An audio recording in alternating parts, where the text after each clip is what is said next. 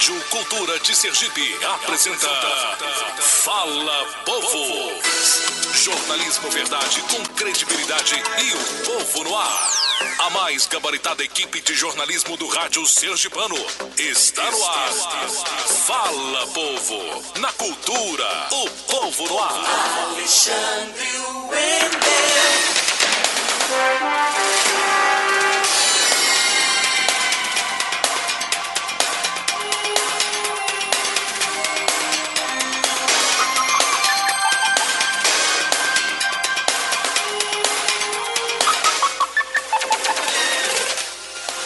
Bem, ouvintes da Rádio Cultura, Rádio Mar Cobertura no estado de Sergipe. Estamos aí hoje em mais de 400 municípios. Queria dizer que hoje é o dia do anjo da guarda, dia da não violência, então tem tudo para ser um dia tranquilo. É dia 2 de outubro. Nessa última semana a gente está continuando aqui hoje com a rodada com os candidatos ao governo. E hoje nós vamos ter aqui Milton Andrade, que já está aqui no estúdio, e logo depois a candidata Gilvana Giovani Santos. Está começando mais um Fala Povo. Cultura. A rádio que todo mundo ouve. Ouve. Atenção, atenção, não mexa no seu rádio. Você está na melhor. Rádio Cultura. É só sucesso. Alexandre Wendel. Ok, bom dia. Estamos aqui ao vivo na Rádio Cultura. Esse programa não tem como começar sem o meu querido Rosendo Aragão. A voz padrão do rádio. Bom dia, Alexandre Wendel. Bom dia, você ligado. Cultura AM 670, trabalhos técnicos aqui do nosso David Brandão, aí substituindo o Zé de Feijão que está aí nas férias, né, Zé, nos Estados Unidos de Macambira, aí, né, na véspera da festa de São Francisco de Assis, na cidade de Macambira. Um abraço a você que está nos acompanhando aqui na N670. São mais de 400 cidades. O alcance da Rádio Cultura todo o estado de Sergipe, boa parte aí do estado da Bahia, Alagoas, né, chegando com toda a Rádio Cultura. Um pedacinho de Pernambuco, e aí, no caso, quando o sol cai, e aí vem a noite, né, a tardezinha para de noite, aí vem, vai na Paraíba, vai no Rio Grande do Norte, enfim. Obrigado pela sua audiência, pela sua sintonia e também a você que nos dá essa audiência maravilhosa na internet. Eu sempre lembro que a Rádio Cultura está entre as 10 emissoras aí com alcance na, na, internet, assim, de audiência, no caso, pela internet. Você que acessa cultura670.com.br ou então Radiosnet e TuneIn. 8 horas e 32 minutos, David Brandão, vamos ao tempo. Previsão do tempo. Aracaju hoje amanheceu um pouco cinzenta, tava, né, sentindo até falta, né, você acordava de manhã cedo, você via o, sol, o dia bem limpo, dizia, eita, lá vem aquele dia de sol. Hoje está um dia meio cinzento, alguns pontos da cidade choveu rapidamente de madrugada, nesse momento 27 graus aqui na rua Simão Dias, sol entre nuvens, permanecerá assim até o final da manhã, períodos de sol passando nublado, tarde e noite aumenta aí, é, no caso, diminui perdão, diminui a nebulosidade e aí não há possibilidade de chuva. A maior possibilidade de chuva é agora pela manhã, precipitação de 25 graus e à tarde e noite 2 graus. 2, aliás, 2 graus não, 2%, 25% agora pela manhã, 2% tarde e noite. Temperatura mínima de 24 graus e a máxima de 29 graus, a umidade relativa do ar de hoje, chegando aí a 65%. Alexandre Wendel. Muito bem, é isso aí. Dia 2 de outubro, repetindo aí, dia do anjo. Obrigado a você, anjo da guarda. Obrigado a você que está nos acompanhando aí pelo, em casa, no trabalho, no táxi, no Uber, se deslocando aí para outro município. Você que está no caminhão, obrigado pela audiência, obrigado pela participação. Você pode ligar para cá para falar conosco, pode mandar seu zap. Que hoje é um programa também especial, que é essa rodada com os governadores. A gente vai estar aqui falando com o Milton, que vem crescendo consideravelmente, está aparecendo aí como um candidato responsável em dos debates, não tem faltado, né? tem muito elogio dele na rua, se tornando cada vez mais qualificado para aquilo que ele está pretendendo. E eu acho que o que ele está pretendendo, todos os jovens deviam estar também buscando, que é se filiar a um partido, se interessar pela política, já que a gente quer renovação, que a gente quer nomes novos, não tem outra maneira que não seja com a nossa participação. Bom dia, Milton Andrade, como você está? Bom dia, Alexandre Wender. Bom dia aos ouvintes da Rádio Cultura. Um prazer imenso estar aqui com você, meu amigo Alexandre, que é sempre uma entrevista de altíssimo nível. Nada, estamos enganando aqui. é, Milton, a gente está em 400 cidades. A AM, embora desvalorizada assim, pelos publicitários, desvalorizada por alguns, tem uma grande cobertura, né? Eu fico muito feliz, assim, fico feliz. É a mais democrática. É, com as ligações, com as pessoas que participam. Muita gente que diz que a vida começa escutando rádio quando acorda de manhã e vai dormir e aí desliga. Então a rádio é uma verdadeira companhia das pessoas. Mas, voltando para cá, para a política, você que é uma pessoa jovem, vou dar logo a primeira alfinetada em você. Por que, que o sergipano deve votar em você para governador? Primeiro que eu não tenho amarras. Eu não venho de família política, eu nunca fui candidato e eu não fiz conchavo político com seu ninguém para poder ser candidato. Eu só tenho um partido da minha coligação, que é o Partido Patriotas, e é um partido que muito me honra estar na coligação comigo. E eu não usei aquela estratégia do toma lá da cá, de que venha me apoiar que eu lhe prometo dar tal secretaria, que eu lhe prometo tantos cargos. Graças ou... a Deus. Graças a Deus, essa não é a nossa política. E para comprovar que nós somos a nova política, amanhã de manhã estará sendo anunciado o nosso secretariado no possível futuro governo. Caso sejamos eleitos, quem for votar em Milton no domingo já vai votar conhecendo a equipe de Milton. A gente pode dizer que você está inovando, né? Com certeza, Isso já é é uma novidade. Já é uma inovação. É, Milton, pra, como tem muita gente nos escutando, principalmente no interior do estado, qual é a sua formação? Eu sou advogado e empresário. Sou formado Certo. em Direito, né, com atuação na parte tributária Uhum. e, Então você também é um gestor. e empresário. Eu trabalho salvando empresa. Uhum. As empresas que estavam à beira da falência me contratam, eu administro e salvo a empresa. Então você ganhando ou perdendo, um bom conselho para quem ganhar seria contratar você para salvar o estado também. Exatamente. Mas o Estado, eu estou eh, me oferecendo agora como governador. Claro, não há dúvida, então. No- Mas mesmo que você perca, uma boa opção seria pegar você como um consultor, né? A gente tem bons nomes aí É, eu não cidade acredito de que isso venha acontecer. eu não acredito que os outros nomes que estão postos Uhum. tenham a liberdade política necessária para tomar as decisões necessárias para poder mudar o rumo de Sergipe. Por que não, Milton? O que, que Porque tem compromisso político. É só você olhar como funciona. Olha as composições. Um sair de um para o outro sem motivo, sem briga, sem parte ideológica. É acordo político. É espaço político, é projeto de poder. A gente tem que estar livre para poder dizer que vai reduzir secretaria de 22 para 8. A gente tem que estar livre para dizer que vai reduzir dos quase 4 mil cargos comissionados para 650. Isso não vai acontecer com quem está aí, com quem já se comprometeu na campanha, com quem está gastando milhões de reais na campanha. Esse compromisso é muito maléfico para a democracia. Tem que ter um retorno, né? Tem, tem que ter um retorno. Tem, a conta tem que fechar. A conta tem que fechar. Qual é a sua opinião sobre o segundo turno, então? Então, nesse caminho que você está falando aí, me parece que o segundo turno é um negócio ruim. Porque no segundo turno você é obrigado a fazer composição, pelo que eu vejo. É, Eu não acho que o segundo turno seja um negócio ruim. Não, não acho. Eu acho que o segundo turno é um negócio bom, até para que alguém com minoria não governe. Porque imagine que alguém com o mesmo perfil tenha cinco, por exemplo, o cara tem um perfil, governador da saúde, por exemplo. Aí tem cinco governadores com o mesmo perfil. Aí vai dividir os votos e alguém com 20, 25% se elege. Então quem, quem vai governar é quem teve a minoria. Não, eu acho que o segundo turno é muito bom. O que a gente tem que ter é transparência. O que a gente tem que ter é um novo jeito de fazer política. É divulgar o secretariado antes. Como é que você faria, vamos supor, você indo agora para o segundo turno, com quem quer que seja, e começa a vir o grupo que perdeu atrás de você para compor com você, eles começam a pressionar e falar, olha, só vou se você me der a Secretaria da Saúde, eu só vou se você me der a Secretaria de Segurança, só... como é que você iria compor, como é que você ia ajeitar isso democraticamente? Não, não ajeita, não, não dialoga nesses termos. O nosso diálogo tem que ter como centro o interesse da sociedade, não o interesse politiqueiro. Isso é tudo que eu combato. Esse tipo de conchavo é tudo que eu abomino e combato. Quem quiser vir apoiar no segundo turno, ótimo, bem-vindo. Mas quem quiser condicionar apoio no segundo turno, nem sente da mesa comigo. No Rio de Janeiro, o Gabeira fez a mesma coisa, Fernando Gabeira. Ele foi, antes de começar o segundo turno, ele falou exatamente isso. Olha, quem vir para cá para me ajudar para ir pedir cargo, nem venha. E houve um esvaziamento pro lado dele muito grande e ganhou o adversário. Mas por que, que eu estou dizendo isso? Porque isso já é um costume, né? Você quebrar um costume assim de uma hora para outra é muito difícil. Já é, é, digamos assim, já é uma tradição. Olha, você vai me dar tal secretaria de porteira fechada, né, que se chama de preferência e tal. Eu te apoio. Como é que você vai convencer essas pessoas que você não vai dar a secretaria, mas que elas vão fazer parte do governo, que ela vai tirar um proveito disso? Na verdade, ela vai ter um proveito indireto, porque nós vamos melhorar a saúde, nós vamos gerar emprego, nós vamos melhorar a segurança e como cidadão sergipano, quem quiser que esses índices melhorem para todos, pode votar em Milton. Quem não quiser, quem quiser tá indicando filho, namorada, amigo para cargo, comissionado, pode escolher outro para votar. Não faço questão nenhuma desse voto. Você está cobrando aí um senso de cidadania, que eu concordo, né?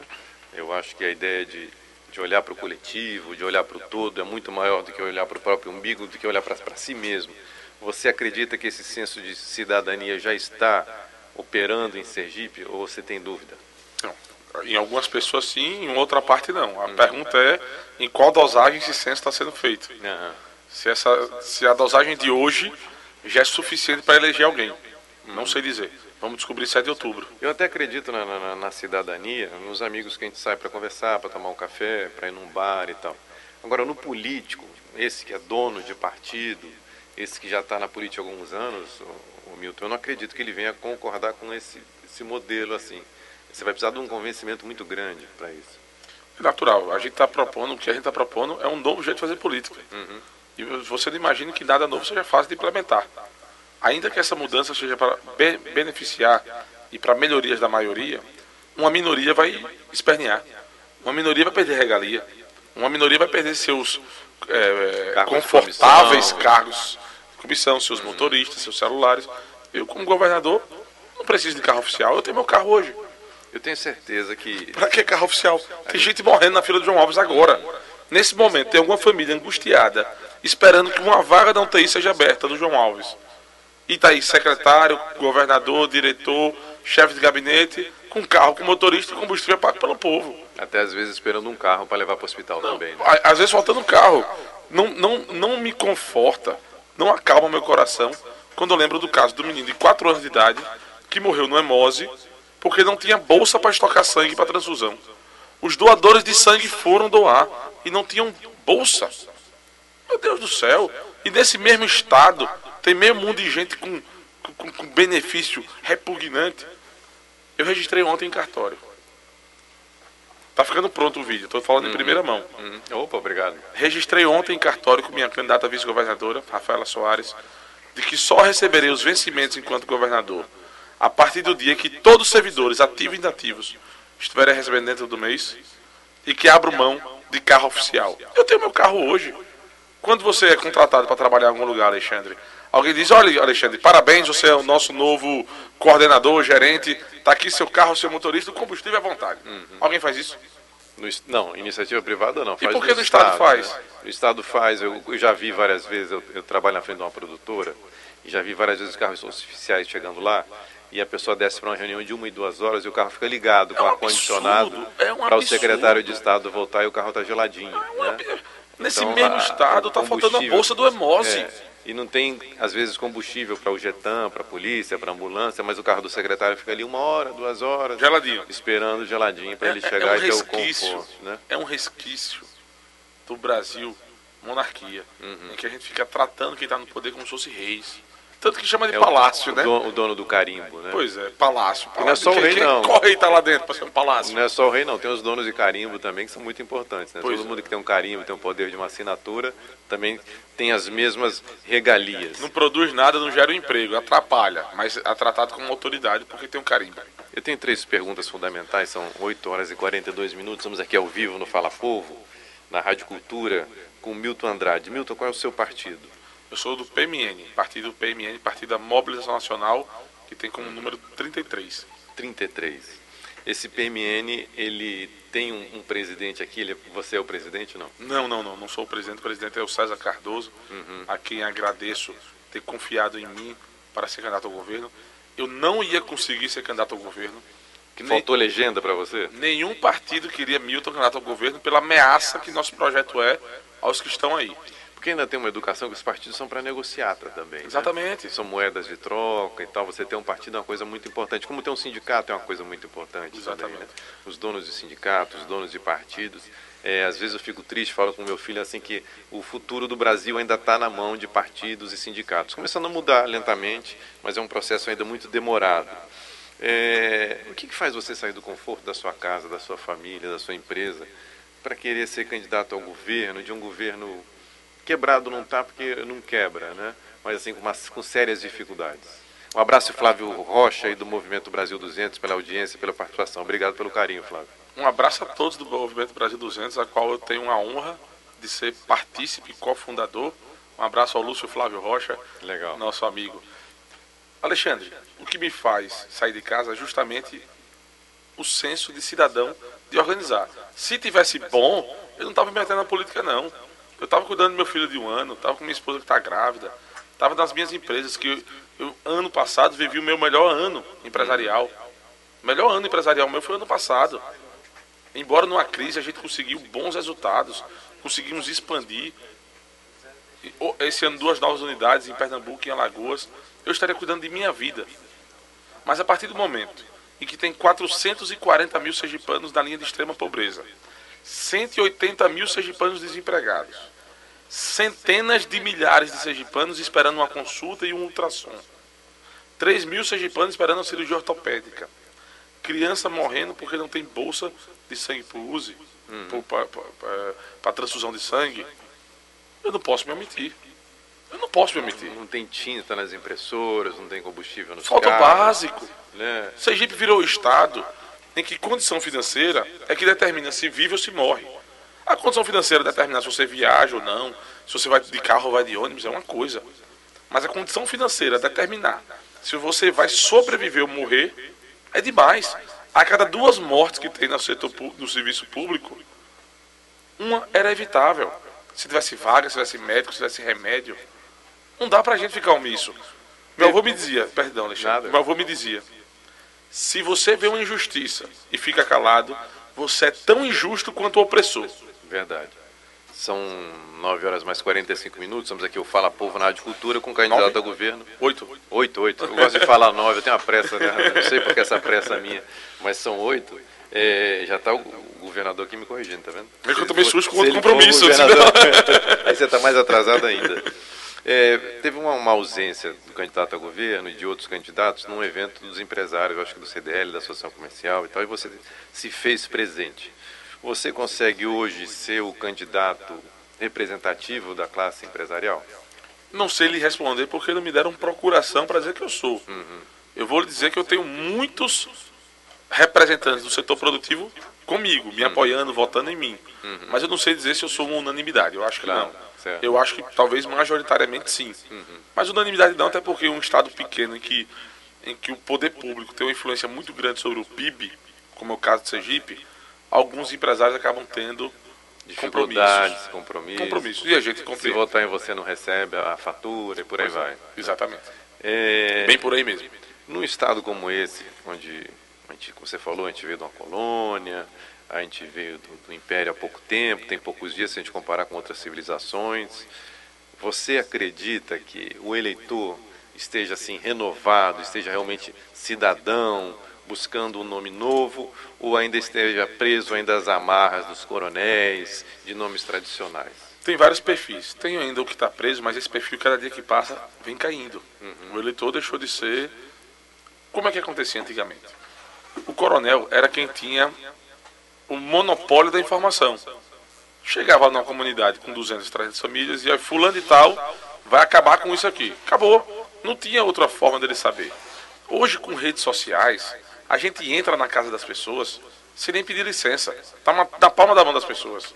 Então essa influência dos coronéis, a cada dia que passa com tecnologia, vai diminuir. Uhum. Mas você reconhece que ainda é forte. Ainda existe, ainda Em é, 2018, ainda lamentavelmente, existe, ainda é muito forte. ainda é muito forte. Mas a tendência é que com redes sociais, com imprensa livre, como aqui a Rádio Cultura, que convida todos os candidatos, é, isso daí vai caindo. Um outro ponto é que, na verdade, na verdade, se o eleitor insatisfeito, indignado, que não quer mais saber de política, se mobilizar e votar em quem nunca foi nada, aí o negócio muda. A maioria está descrente, a maioria está desiludida, a maioria não aguenta mais os mesmos. Só que uma parte dessa maioria acaba não escolhendo ninguém. E quando você não escolhe ninguém, Você ajuda alguém. você ajudou a manter quem está aí. Porque quem está aí é quem tem 5 minutos de televisão, eu tenho 10 segundos. Quem está aí tem 5 milhões de fundo eleitoral. Eu não uso fundo eleitoral, é dinheiro público. Eu dispensei a meu partido formalmente. Eu não aceito fundo eleitoral para gastar em campanha política. Porque tem um fundo partidário e tem um fundo eleitoral, né? Isso, duas vezes exatamente. o- os partidos recebem duas vezes, né? Que totalizando dá mais de 2 bilhões e meio de reais. E a gente fala que está faltando 2 bilhões para a saúde, ou está faltando 2 bilhões para a educação, ou para uma série de coisas, esse dinheiro está aí disponível, né? Eu até perguntei a um candidato no debate que teve na emissora de rádio semana passada, como ele é congressista, como ele votou no fundo eleitoral. Votou a favor, disse, então você votou para tirar dinheiro da saúde, da educação, da segurança, para dar partido para gastar com campanha. Ele fez, não, não sai da saúde e da segurança. Como não? e sai da onde? Sai de algum lugar, o dinheiro é um só. Plantou no chão e nasceu, foi? Ah, não, não, era uma- uma- um plantio de dinheiro que eu tinha ali. Não, saiu de algum lugar. Saiu de algum lugar, não pode. Se você fosse pedir, fazer um pedido aos deputados federais, aos senadores, com relação a essa covardia política que você demonstra existir contra os menores, os partidos menores, os novos nomes, que reforma você iria propor para as eleições e para os partidos e tal? O que está faltando para que vocês tenham mais chance? Condições iguais de competição. Você acha que deveria ser o mesmo tempo de televisão, de horário eleitoral para todos, Que dividido? Se for o mesmo tempo, seria um sonho. Aham. Mas a gente sabe que o sonho para a realidade é distante. Mas que pelo menos não seja 20 vezes mais. Que tenha um teto, que seja o dobro. Que seja o dobro no máximo. Porque eu tenho 10 segundos, meu concorrente tem 300 segundos. 30 vezes mais. Eu tive 21 inserções. Meu outro concorrente teve 399 inserções em, 45, em 35 dias Você não teve nem 10%. Nem 10%. Então a gente acaba criando uma distorção e chega no final da campanha e tem gente que me pergunta: sua proposta é maravilhosa, onde é que você estava esse tempo todo? Eu disse, Não, você está de brincadeira, que eu saio de casa seis da manhã, chego meia-noite, você não me conhecia, tá de brincadeira comigo. Mas não é não, é, porque tá é esse estado- A modelo. gente está num estado pequeno ainda por cima. E eu lembro que na campanha de Deda, Deda que fez uma administração de prefeito e uma visibilidade danada. É, muitos povoados, muitas localidades no interior de Sergipe, que é um estado pequeno, não conheciam Marcelo Deda. Em 2006. É, na eleição dele para governo. As pessoas não conheciam Marcelo Deda. Você acha que você é conhecido nos interiores, nos povoados, as pessoas sabem quem é você? Não, eu não sou conhecido. Eu não sou conhecido. Cinco, menos que 5% da população me conhece. Esse é um dado de um mês atrás. Eu acho que esse dado agora vai crescer muito. Porque as redes sociais, eu tive agora essa semana Na Rádio Cultura também, viu? na Rádio Cultura, tudo, tudo isso, a imprensa como Rádio Cultura na- e nas redes sociais. Essa semana agora eu tive 930 mil impressões no Instagram. Eu tinha normalmente 150 mil impressões. Então cresceu muito o número. Consideravelmente. Eu, eu tenho mais engajamento nas minhas redes sociais que todos os meus adversários somados. Você sabia que também muitas casas no interior, o pessoal fala assim, ah, saiu na televisão. Muita gente usa parabólica E e, a parabólica pega Alagoas, pega Bahia. Bahia, não pega o programa eleitoral daqui. Exatamente. Então, E muita gente também não tem pacote de dados para ver as redes sociais. A AM, no caso da cultura, tem um- uma ajuda considerável aí para todo mundo. A AM chega em todos os lugares. a AM é a mais democrática que tem. É abrangente, chega limpa. E está aqui fazendo um grande trabalho para a democracia. levando Sergipe informação. tem jeito, tá aí, ó. E você tem a opção. E você tem a opção. Vamos para a segunda pergunta. São 9 horas, 8 horas e 53, já já a gente tem intervalo comercial, viu, Milton? É, Quais são as primeiras medidas do seu governo dia 1 de janeiro, caso seja eleito? redução dos chefes da máquina pública, reduzir de 22 secretarias para 8, dos quase 4 mil comissionados para 650, concurso público para poder repor mão de obra que está completamente defasada em diversos órgãos, Secretaria da Fazenda, Indagro, Secretaria da Saúde, Secretaria da Educação, Segurança Pública, convocar que a gente está aprovado, bombeiro militar, policial militar, delegado de polícia que está em andamento, então convocar os que estão aprovados paulatinamente para que a gente possa estar repondo. O que aconteceu com o Sergipe foi que quem foi se aposentando foi substituído ou por comissionado ou por temporário, aquele processo seletivo simplificado, que é um prato cheio para interferência política, que é análise curricular. Então nós vamos fazer concurso público e des- desinchar a máquina pública. Você já teve o cuidado de olhar receita e despesa do Estado? Já sim. Para ver se é fácil você, assim, contratar esse monte de gente? O que, que você tem que cortar suficientemente para conseguir fazer isso que você está querendo? Ou isso é da boca para fora? Não, é gradual. Nós temos o único plano de governo que diz, segundo os especialistas, o que fazer e de onde vem o dinheiro. Primeiro ponto. Nós vamos substituir mão de obra terceirizada e temporária por efetiva. Isso vai gerar economia. Explico. O terceirizado e o temporário não contribui para o Sergipe Previdência. Contribui para o INSS geral. Primeira, economia. Segunda, economia. Quando você paga para um terceirizado, você paga para uma empresa. Então, o imposto de renda se perde. O empregado não recebe o que, que acha que, que iria receber. Né? E o Estado, a retenção de imposto de renda não fica para o Estado. Do pra servidor, fica para a União. Do servidor efetivo, a retenção de imposto de renda pertence ao Estado. Está na Constituição Federal. Então o ser Estado 50. ganha mais. O Estado ganha mais. Eu estava vendo também. 27,5% de imposto de renda e 13% do, do, do, do contribuição previdenciária. 40,5%. Eu não vou dizer qual é a cidade, mas cidades nos Estados Unidos, na Finlândia, na Dinamarca, por aí fora, o prefeito ganha eleição e já está lá na Constituição. Ele tem direito de indicar cinco cargos. Cinco. Porque todos os funcionários são Efetivo. efetivos, são concursados, né? Então, olha, você tem que chegar com o que está ali, tem que saber trabalhar com o que tem. Você acha que isso é possível num modelo como o nosso? 5 não. A gente tem que evoluir muito para isso. Mas 650 sim. É o que dá para fazer hoje. E nossos estudos apontam. Tem uma divergência na equipe. Um achava que era 800, outro achava que era 650. Eu fiquei convencido que 650 é o O suficiente. que você está me falando aí está me dando a entender que você é um cara que se debruçou pelos problemas do Estado. Você acabou de falar o termo equipe. Exatamente. Você tem uma equipe, você tem plano de governo. Você não copiou e colou o plano de governo, não? Você fez um plano de governo, é isso? Ao contrário, copiaram e colaram meu plano de governo. É quando alguém faz, alguém copia. É verdade, mas eu fico lisonjeado. No, no debate semana passada, impressionante. Quando teve um assessor de um candidato que, de forma debochada, ele virou para mim e disse: Gostou de ver suas ideias na boca do meu candidato? Aí é um deboche mesmo. É um deboche. Aí eu fiz: Não tem problema, não, amigo. Na próxima, só bote aspas e cite a fonte. Cite a fonte. É até desagradável escutar uma história dessa numa campanha como É, a nossa, mas Como, lamentavelmente... como demonstra a pequeneza de espírito. que a gente fala, às vezes, fala rindo, brincando, ah, isso é Brasil, a gente tinha que parar de rir levar essas coisas mais a sério, né? Exatamente, Que exatamente. lamentavelmente ainda tem muito politicamente correto, né? Vamos dando um jeitinho, vamos ajeitando e tal. A gente vai avançando faixa, vai avançando sinal, vai dando péssimos exemplos e as pessoas vão achando que esse ainda é o caminho do Brasil. É, como é que você pretende combater a desigualdade social? Primeiro ponto: a gente tem que combater, antes de tudo, não é somente a desigualdade, é a pobreza. O Japão é um país que tem uma desigualdade social maior que o Afeganistão. Você quer morar onde? Entre um e outro, qual você escolheria para morar, para viver? Se eu fosse pegar o seu, o seu discurso que você sentou aqui, você falou, eu ia para o Afeganistão para poder ajudar as pessoas. Foi o que você falou. Mas eu vou para o Japão. eu vou para o Japão. Você queria que sua família se criasse onde? No Japão. No Japão. Então o é que a gente tem que combater não é só a desigualdade, Aham. é a pobreza. Depois de combater a pobreza, vamos falar em igualdade e desigualdade, aí sim. Mas tem 440 mil sergipanos na linha de extrema pobreza. E não se melhora a vida do cidadão empobrecendo os ricos. Se melhora enriquecendo os pobres. E é isso que nós vamos fazer. E para isso temos três frentes. O melhor programa social é o emprego.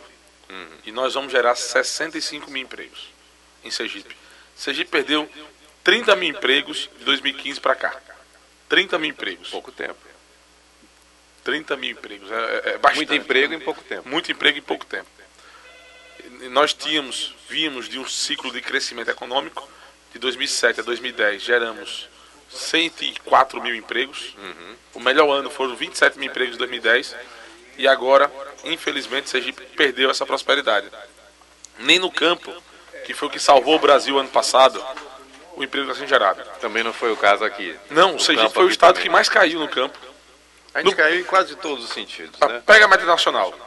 O que for bom, a gente tá abaixo, o ruim a gente tá acima. É, o, Sergipe é isso. De uma maneira geral. Se fosse questão de vestibular, diga de professor para vestibular. Pega a média geral. Desemprego, é bom ou é ruim? É ruim, então o Sergipe tá acima. Você me fez fazer pensar numa pergunta. São quase 9 horas da manhã. É, isso me dá a entender que quem administrou e quem administra o Estado de Sergipe não teve competência, não competência no sentido vulgar, mas competência de competência de saber gerir mesmo a coisa pública. É, mas ainda tem muito espaço para o populismo, Milton. Né? Então, um bom gestor que saiba chegar na galera, abraçar, dançar suado, mexer na panela, comer com eles, tem muito mais voto do que uma pessoa que faça gestão, porque o brasileiro, por falta de cultura e por falta de educação, não tem ideia do que é melhor. Então é muito fácil levar essas pessoas. Você não sente que falta para você ser um pouco mais popular para ser é, admirado e querido pelos eleitores sergipanos? Alexandre, provavelmente sim. Provavelmente você tem razão. Mas eu estou muito mais preocupado em ter coerência no que falo do que com o resultado em si. Quando você entra com alguma coisa querendo ganhar a qualquer custo, você acaba se submetendo a um jogo que não é o que você queria. Você acaba se tornando igual ao que você combatia. A gente pode dizer que fica meio falso? Fica se você falso. fosse assim. Fica falso. Eu me julgo uma pessoa fácil de relacionamento, me julgo uma pessoa atenciosa e educada com todos que eu conheço e com quem eu não conheço. Mas eu tenho um perfil. Eu nasci com um perfil e fui criado com um perfil. Eu não vou fingir o que eu não sou em troca de voto. Eu não estou disposto a pagar o preço da incoerência da falsidade em troca de voto. Eu estou me sacrificando pessoalmente, familiarmente, profissionalmente, para dar uma opção para quem está insatisfeito. Mas se o pessoal, se os eleitores quiserem contar com quem está, não tem problema. É a democracia, nós temos que respeitar a decisão do povo.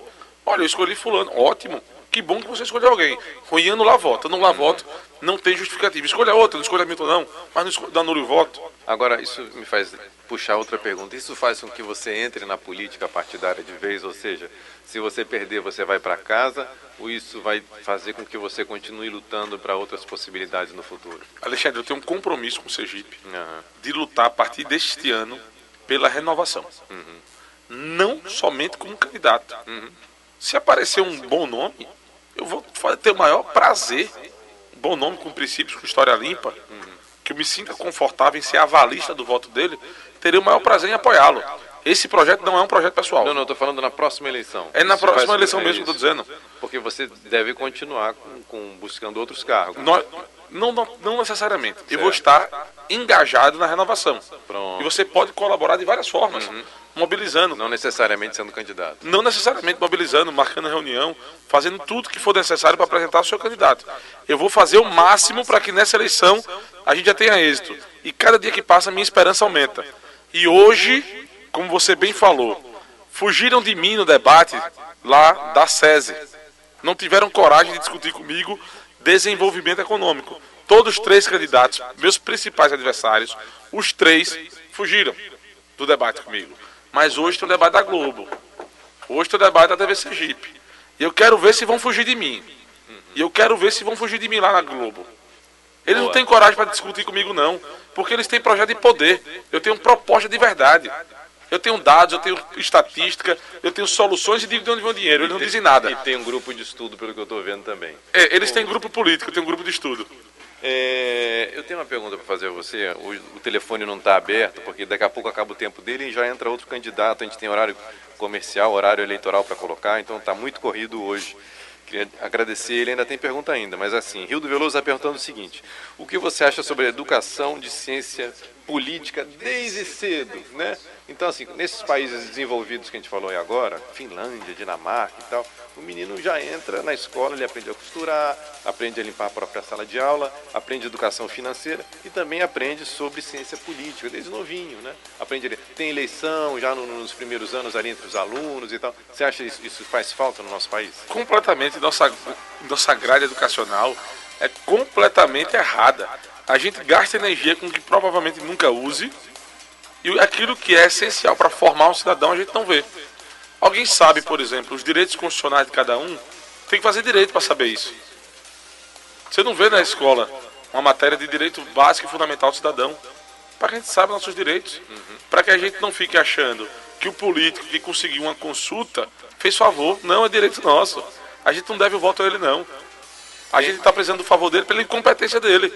Se ele fosse bom gestor, então tem, tem é, finanças pessoais, empreendedorismo, ciência política. Na sua época tinha OSPB, não é isso, Alexandre? E é isso mesmo. Organiza- Organização Social Política, Política brasileira. brasileira. Minha mãe me falava muito dessa matéria e que foi associada muito à ditadura Ou militar também. moral e cívica também, que era. Moral e cívica, pro... Então nós estamos gastando energia com o que a gente nunca usa. Química orgânica. Nunca, tem 12 anos que saí da- do, do colégio, nunca usei. Física quântica, espelhos, matemática de logaritmo na base de 2 com raiz quadrada ao cubo de não sei o que lá. Nunca usei. Nunca usei. Usei para fazer ciências contábeis na Universidade Federal, que, que eu fiz cálculo 1 e cálculo 2. Mas tirando isso, na prática eu nunca usei. Mas empreendedorismo, finanças pessoais, quanto eu posso comprometer de minha renda com parcela de carro, de cartão de crédito? Meu primeiro investimento deve ser a casa própria ou deve ser uma renda passiva? Ninguém fala disso. Ninguém sabe. Aí fica Ninguém muito fala disso. manipular. Tem Aí duas fica mais pessoas fácil. aqui querendo puxar, puxar voto para você. Uma é Flávio Rocha. Bom dia a todos da Rádio Cultura, parabéns pela entrevista com o excelente candidato, o qual consideramos que conhece e, e vota. O que na verdade é oposto dos demais candidatos, que quem conhece não vota neles. Milton foi o único a aceitar o desafio de ser sabatinado pelo movimento Brasil 200 e foi aprovado com louvor, respondendo com coerência a todas as perguntas. Parabéns, Milton. Tem outra aqui. Muito obrigado, É, Lúcio. Bom dia, já estava inclinado a votar no candidato Milton por ele ser novo na política, mas agora ao ouvir a entrevista dele estou decidida mesmo. Precisamos de gente nova que pense diferente dos demais e que nunca deixam o poder. Basta de incompetência. E está chegando um monte de gente e tal. Tomara que isso seja voto para você, mas a gente vai ter que chamar o intervalo comercial aí. Esse é o Fala Povo aqui na Rádio Cultura, são 9 horas mais 3 minutos, o entrevistado Milton Andrade e já já está chegando aqui também a candidata Gilvani Santos. Não saia daí que o Fala Povo volta já já.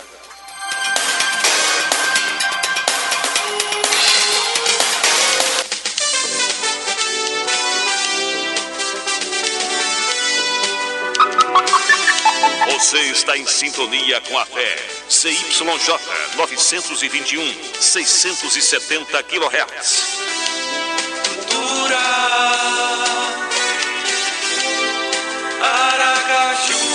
Estúdios Rua Simão Dias 643 Aracaju. Transmissores Parque dos Faróis, Nossa Senhora do Socorro, Sergipe, Brasil. Não abrimos mão da defesa da Previdência Pública. Derrotamos o governo golpista e todos que apoiaram o golpe. E não abriremos mão de defender de que a Previdência seja pública e garantida todas as conquistas que foram, ao longo da história, conquistados pela classe trabalhadora. Em defesa da aposentadoria e da Previdência, João Daniel, 1311. Belivaldo, 55. Esse mês vai parcelar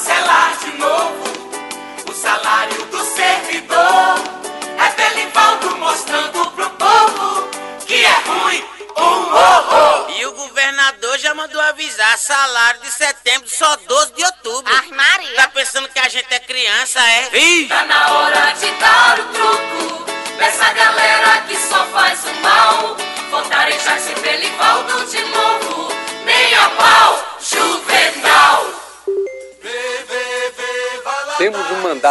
propositivo e voltado para os sergipanos. Apresentamos 127 indicações, 1.050 requerimentos, 29 projetos de lei, sendo que 20 sancionados. Mas o que importa são os benefícios à população. Luciano Pimentel, deputado estadual 40123. Senadores Valadares Henrique Lei, governador Valadares Filho 40. 40 é ficha limpa, é trabalhador.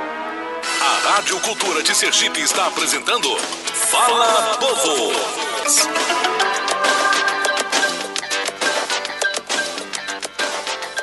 Alexandre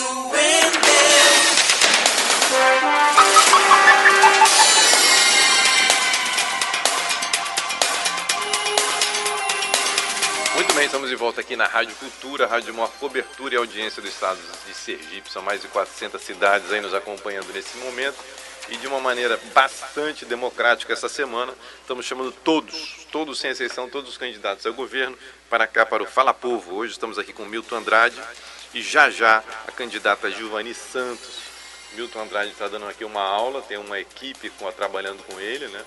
Que fez um plano de governo. Segundo ele, já está sendo copiado por vários outros candidatos e é de costume que as pessoas peguem os planos de governo e simplesmente copiem e colhem, né? Eu já vi plano de governo, inclusive, Milton, plano de governo de outros estados, né? O cara até enganou assim, botou, tinha coisa do endereço errado, com ponte errado e tá pela pressa de fazer um copiar e colou.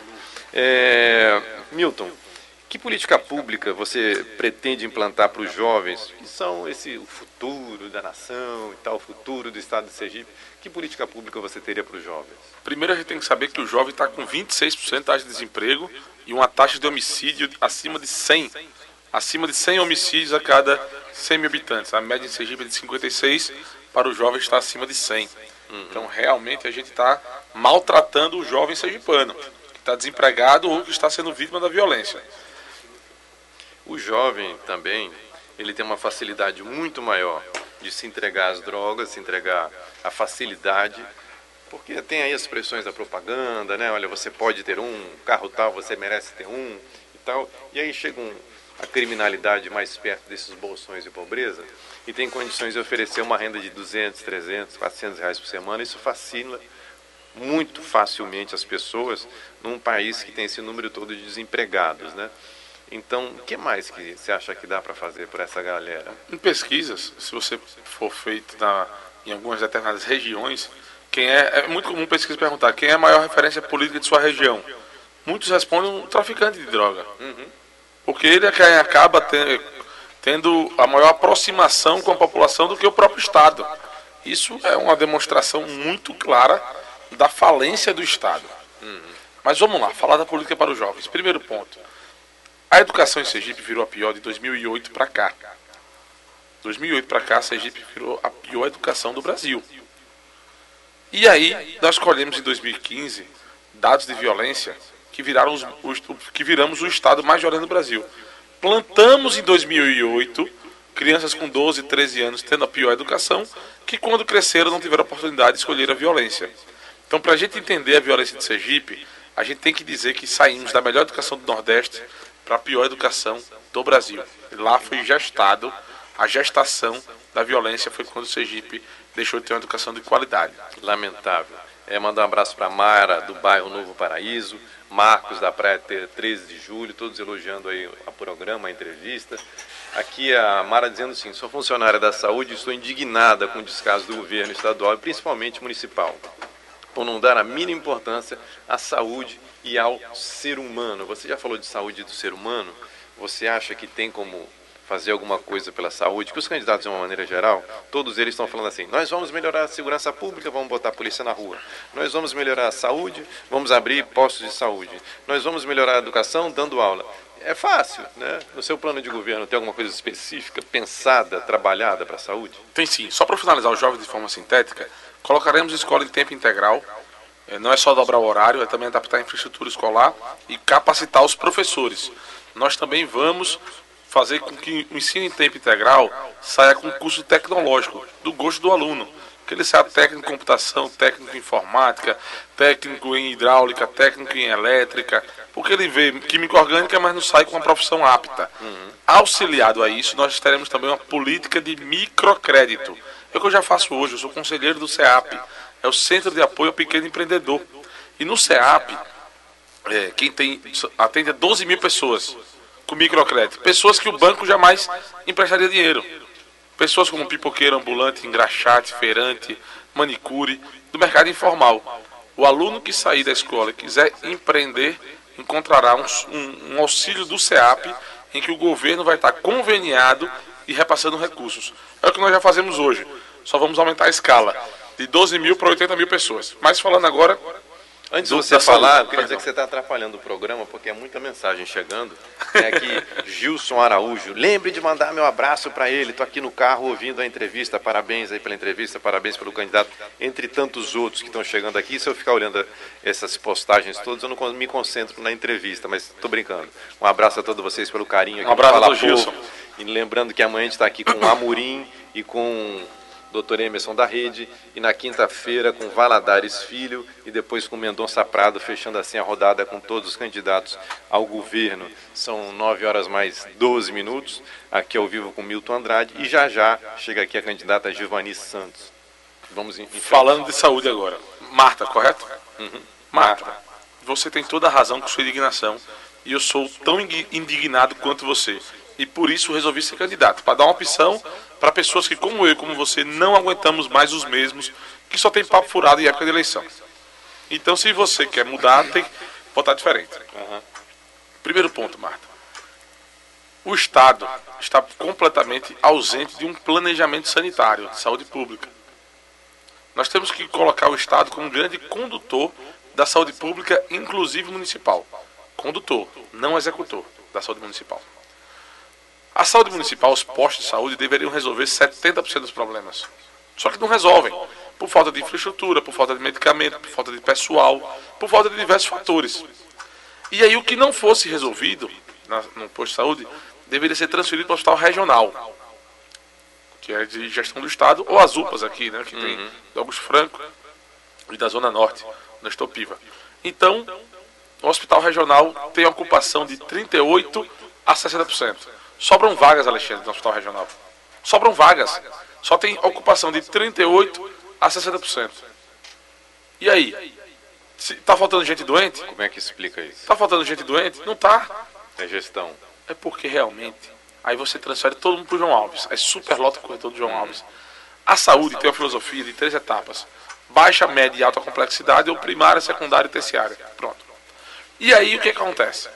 Quando a baixa e a média complexidade não funcionam, todos vão para alta complexidade. É muito mais caro o tratamento, vidas já foram perdidas. É a única coisa que está funcionando, vai todo mundo para lá. Exatamente. Então quer dizer que se eu machuquei o dedinho do pé, eu vou para alta complexidade. Se eu fui atropelado e machuquei o crânio, vou para alta complexidade. Se fosse direto, estava bom. Mas você vai no posto de saúde, não é atendido, é transferido ao hospital regional, hum. espera dois, três dias uma ambulância para levar no João Alves e pronto. Aí de você... Itabaianinha, o pessoal me falou que sai de Itabaianinha, vai para a instância, instância não resolve, a instância vem o João Alves. Né? É isso aí. que é um negócio longe. O, o, o, os hospitais regionais, no caso o GESER, lá à distância, virou um entreposto de, de transferência. É. Você apenas transfere. De distribuição de carga. Né? 90%, 90 do atendimento do Hospital João Alves não era para ser no Hospital João Alves. Era para ter sido resolvido nas camadas anteriores da saúde pública. Hum. Aí me perguntaram essa semana, semana passada, na verdade, já estou me perdendo no tempo. Não tem domingo, a gente fica perdido. Não tem domingo, eu já digo a hora errada, você quer mais dinheiro. Então, me perguntaram, Milton, tem alguns postos de saúde que estão com obra inacabada. Você vai retomar essa obra de imediato? Eu disse, não. Eu primeiro tenho que colocar para funcionar o que já tem. Hum. Eu tenho que concentrar o recurso para otimizar a utilização do que já tem. Estou lhe dizendo, de 38% a 60% de ocupação. A gente pode dobrar o atendimento com a mesma estrutura que tem hoje. A partir do momento em que tiver mais eficiente, aí sim, vamos falar em novas unidades. Porque fora disso é populismo você dizer. É para dizer que depois construiu. Tem um candidato aqui dizendo que reformou cento e tantas escolas, quando foi secretário de Educação e com ele o DEB caiu. Adianta. Nada. É, vamos para a parte sensível do, do, do, executivo, governador, presidente e prefeito, que é o legislativo. Por que a parte sensível? Porque você precisa de habilidade para lidar com, com esse público. E aí como é que você, pelo costume do legislativo, a gente está falando isso não de, de prova concreta, estou falando pelo ver a administração, que a gente vê os escândalos do PT, que a gente vê os escândalos da administração no, no estado de Sergipe, onde quer que seja, de tomar lá da cá do legislativo. Como é que você, que é um gestor, que é um, um executivo, vai saber lidar com essa demanda do legislativo? Alexandre, esse sem dúvida vai ser meu maior desafio. O maior desafio para mim não vai ser equilibrar as contas, que eu já sei como fazer, não vai ser botar a saúde em dia, que eu já sei como fazer, nem a educação, já sei como fazer. O maior desafio vai ser, sem dúvida, a relação com o poder legislativo. Tem que ter franqueza para dizer isso. Por um costume. Um costume de que para ser da base aliada tem que ter algum favorecimento. Mas nossa política é nova. E nós vamos ter três pilares para conduzir nossa relação com a Assembleia Legislativa. O primeiro pilar é que é um diálogo franco e sincero. Eu não vou estar com subterfúgio, dizendo aprove isso, que é bom para o povo, mas na verdade tem um aliado meu. Não, não, não diálogo franco e sincero, sem cortina de fumaça, transparência. Segundo ponto, desculpe a tosse. Nada. Segundo ponto, todo o nosso diálogo com o Poder Legislativo, a gente coloca na mesa antes, que só vamos falar do que é de interesse da sociedade. Porque se a gente for falar, não, porque meu partido é bom para isso, que meu agrupamento político da região Centro-Sul é bom isso, porque para determinada classe é bom aquilo outro, não, vamos falar do interesse da sociedade. Não interesse politiqueiro, não interesse pessoal. Quando, quando sair a conversa, de, isso é uma disciplina entre executivo e legislativo. Uhum. Uma mão de via dupla. Saiu do, do interesse da sociedade, sabe, isso, a gente combinou que é o seu interesse da sociedade. Isso aí está saindo, vamos deixar para um outro momento. Vamos falar agora do interesse da sociedade. Seria de conversas republicanas. Exato. Terceiro, com exemplo. Dando exemplo, não nomeando pessoas de minha relação pessoal e sem critério técnico nomeando pessoas com critério técnico. E não apadrinhando porque é genro, porque é amigo, porque é indicado pelo prefeito, pelo vereador, pelo deputado. A partir do momento que eu der o exemplo, eu posso cobrar o resultado, eu posso cobrar a mesma conduta. O deputado vai dizer, por um exemplo, governador precisa empregar a minha irmã, esse amigo. Eu não dei a vaga à minha irmã, vou dar para a sua por quê? Podemos, amigo. Nossa política é nova. Eu também tenho irmã e não vou estar tá usando do espaço público para estar tá dando emprego sem critério técnico. Então, dando o exemplo, tenho certeza que ele vai dizer. Agora, quando ele vê que a porteira está aberta, meu amigo, onde passa um boi, passa uma boiada. Ah, não, Milton conseguiu emprego lá para o parente dele, estava desempregado. O cara não tem competência nenhuma, mas é primo do governador, tá lá trabalhando. Ah, todo mundo tem primo, deputado tem primo, prefeito tem primo. Quem votou em você tem primo, vai todo mundo querer votar você, botar lá no governo. Aí não aguenta, aí começa a vir esses déficits que tem hoje. Principalmente então, um estado pequeno onde todo mundo tem famílias grandes e tem muitas amizades e tal. É, o, o, medo de impeachment. O impeachment é uma realidade no Brasil, né? Em, em, alguns municípios você tem visto, inclusive aqui em Sergipe, que é a pressão dos vereadores em cima dos prefeitos, né? Aqueles prefeitos que não conseguiram dar cargos, dar ajeitado e tal, não sei. Isso pode chegar a acontecer num governo seu muito duro, muito sisudo, num momento que ainda não teve uma, uma transição desse modelo. Você não tem medo disso? Disso não tenho medo. Disso minha relação seria um grande desafio. Mas disso eu não tenho medo. Por que motivo? Porque com as medidas que nós vamos tomar, com regularização de salário, volta do crescimento econômico, emprego, saúde se equilibrando, segurança voltando à sua paz que Sergipe sempre teve, o apoio popular não vai permitir. Nunca houve um impeachment sem apoio popular. Uhum. Fernando Collor, 5% de aprovação, 6% de aprovação. Dilma Rousseff, 4% de aprovação. Nunca houve impeachment sem apoio popular. Na verdade, na verdade, os políticos refletem o que o povo deseja. Uhum. E é por isso que a gente tem que mudar para votar diferente. Nessa caminhada, Alexandre, de forma muito entristecida, eu lhe digo: muito comum alguém vir pedir. Minha gente tem 50 reais para cerveja? Disse, meu amigo, se eu lhe der 50 reais para todo mundo que for votar em mim, eu preciso de 400, 500 mil votos. Vai gastar 25 milhões. Quem faz isso vai roubar, meu amigo. Acorde, pelo amor de Deus. Eu estou fazendo isso aqui por vocês mesmo. Em cima do que você está falando, vou chamar a entrevista de Carolina Cassola, que é um programa que estimula a conduta ética e combate a corrupção no setor. Vamos escutar aí a Carolina.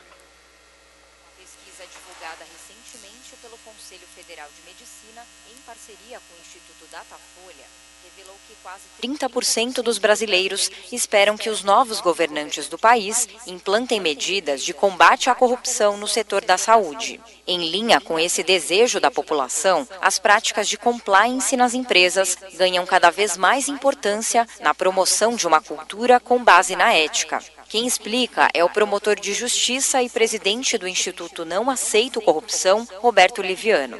E a sociedade cada vez mais exige compliance por parte dos fornecedores dos serviços. Isso é assimilado, isso é enraizado e a sociedade se beneficia como usuária desses serviços e um dos mais importantes polos de saúde privados da América Latina, a BP, a Beneficência Portuguesa de São Paulo, vem dando exemplo nesse sentido. Além das diversas iniciativas que a instituição já tem, como o Código de Conduta, canal confidencial para recebimento de denúncias e diversos processos de auditoria regulares, a BP acaba de lançar um programa de integridade. Denise Santos, CEO da BP, destaca a importância dessa iniciativa. O mais importante de tudo é que a gente consiga trazer para dentro da instituição a consciência sobre transparência, ética e compliance em macroações. O objetivo é que a organização entenda que quanto mais transparente e éticos formos, certamente a nossa sustentabilidade ao longo do tempo estará mais garantida. Para fomentar o debate sobre medidas de combate à corrupção no setor da saúde, a BP acaba de promover a terceira semana de ética e compliance. Pelo terceiro ano consecutivo, o evento reuniu especialistas para dialogar com diversos públicos que se relacionam com a instituição, incluindo médicos, fornecedores e clientes, sobre temas fundamentais para uma conduta corporativa ética e íntegra. Agência Rádio Web de São Paulo, Carolina Cassola. Alexandre. Muito bem, estamos de volta aqui. Eu falo povo na Rádio Cultura. Obrigado pela audiência, obrigado pela participação. Você que está aí no carro, no Uber, no táxi, no trabalho, se deslocando para outra cidade. Você caminhoneiro, obrigado aí pela participação aqui no Fala Povo. Essa semana é uma semana especial, que é a última rodada nossa aqui com os candidatos ao governo, né? Hoje estamos aqui com Milton Andrade e deveria já estar por aqui a Giovanni Santos, candidata também, mas estamos aguardando aqui. Hoje é o dia do anjo da guarda, o dia da não à violência E o dia também de perguntar para Milton é, sobre os valores do Sergipano. É, a gente está numa moda agora, todo mundo falando muito em candidato ficha limpa, candidato ficha limpa e tal. Pelo que está me parecendo, isso não está sendo suficiente para despertar interesse nas pessoas votarem. Isso foi suficiente no início do ano, né? todo mundo falava em candidatos novos. Em janeiro era conversa de barzinhos, restaurantes, cafezinho. Não, esse ano eu só vou votar em gente nova, gente nova, gente nova, gente nova. E o que acontece, não sei se pela ajuda do fundo partidário, não sei se pela ajuda do horário eleitoral, não sei por que cargas d'água, acaba que as pessoas estão recaindo, tendo recaído e voltando para os nomes antigos. Estão voltando para os nomes já conhecidos, nomes já consagrados e tal. É porque no final das histórias, Milton, esses nomes antigos consagrados, eles conseguem é, oferecer as velhas soluções e as pessoas são, na verdade, conservadoras, gostam das soluções antigas? Não, não é por isso não, Alexandre. Eu posso lhe dizer com maior franqueza e transparência. O sistema é feito hum. para achar que só tem os mesmos com candidato. Hum. Muita gente diz, ah não, tem mais opções, eu pensei que já tinha três candidatos ao governador. Não, não, nós temos nove hum. candidatos ao governador. Verdade. Então muita gente nem sabe quem são os nove. A maioria não sabe quem são os nove. Então o sistema, primeiro, reduzir o, o, o tempo de campanha para 45 dias. Quem tem mandato pode estar tá fazendo campanha divulgando um mandato com dinheiro público, pode estar tá rodando interior, pode estar tá rodando todo o estado com dinheiro público para divulgar o mandato. Eu, que não sou candidato, não posso fazer isso. Legal. Milton Andrade, são 9 horas mais 25 minutos. Chegamos aqui ao final desse, dessa rodada com você. Eu queria agradecer a sua participação. Queria deixar para você as suas considerações finais aí, então. Queria Muita vontade. agradecer o espaço concedido por você, Alexandre, pela Rádio Cultura, que democraticamente chega em todos os municípios do estado de Sergipe e vizinhanças até Bahia e Pernambuco, verdade, Alagoas. Verdade. É, queria mandar um abraço pro pessoal aqui da live do, do Instagram que pediu para falar do seguro anticorrupção, que é o Performance Bond, e também para a infraestrutura das rodovias que Sergipe precisa melhorar. Falo já quando acabar a nossa entrevista. Nossas considerações finais são o seguinte: se você não me conhecia, meu nome é Milton Andrade, eu tenho 30 anos e sou candidato pela primeira vez e não venho de família política. Eu sou gestor, sou advogado e gestor, salvo empresas. Minhas redes sociais, você tem muito material meu para você conhecer mais sobre temas que lhe interessem: saúde, educação, segurança. É m.milton Andrade. Você provavelmente não me conhecia porque o sistema, a velha política, cria regras para que tenha uma blindagem, um muro entre o cidadão e o novo. Não vamos nos submeter a esse muro, vamos derrubar esse muro para vencer a velha política, para que a gente tenha uma chance para construir uma nova história para Sergipe. Não anule seu voto. Pesquise os candidatos que lhe agradem e aí sim nós vamos ter condições de fazer diferente. Não vai mudar votando nos mesmos. Legal, obrigado. Então, as palavras Milton Andrade. A gente vai ao intervalo comercial aqui no Fala Povo e volta já já com Gilvani Santos. Obrigado pela audiência, obrigado pela participação. Esse é o Fala Povo.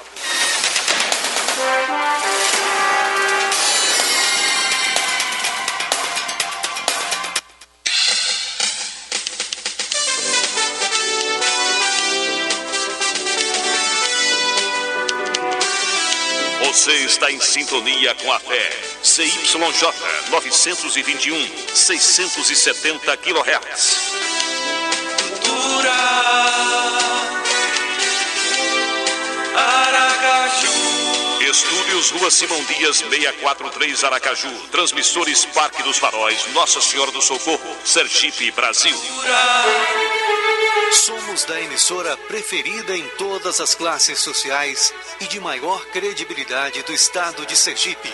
Com uma programação eclética, modernização contínua, integrada em seus processos internos e veiculada em múltiplas plataformas. Temos a missão de informar, educar e evangelizar com credibilidade e responsabilidade social e editorial com programação dinâmica, moderna e cidadã. Somos a Rádio Cultura de Sergipe, há 58 anos, transmitindo paz. Ação entre Amigos 2018-2019. Adquira o seu bilhete no valor de 10 reais aqui na Rádio Cultura, nas livrarias Paulos e Paulinas e nos pontos de vendas. Igreja São Pedro Pescador, na Barra dos Coqueiros com Maria. E na Paróquia Santa Luzia com a Tainá. Paróquia São José, no bairro São José, com Padre Rogério. Paróquia Sagrada Família, no Sol Nascente com Berla. Paróquia Santa Lúcia, na Jabotiana, com a Flávia. Paróquia Nossa Senhora Rainha do Mundo com Padre Adeilson. Mais informações: 3226 8710 ou 98118 8670. Participe, concorra e, sobretudo, ajude a Rádio Cultura a se manter no ar. Agora, agora é Eduardo. Se você comparar, nenhum outro candidato usou seu tempo para conversar com o eleitor, como nós fizemos. Ele só abre a boca para brigar e fazer acusações um ao outro. Meu foco é reconstruir Sergipe.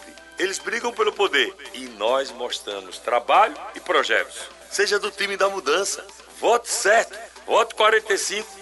Agora, agora é Eduardo.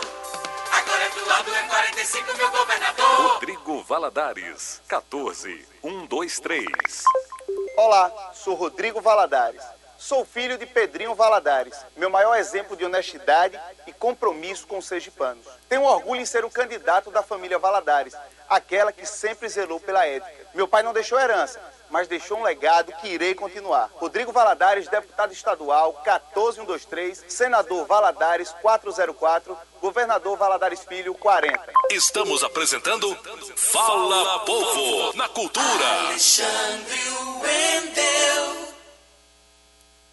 Está aqui no Fala Povo, hoje dia 2 de outubro, dia do Anjo da Guarda, dia da não violência, dia da nossa entrevista com os candidatos. Hoje a gente entrevistou aqui Milton Andrade, a gente vai começar já já aqui a nossa segunda entrevista.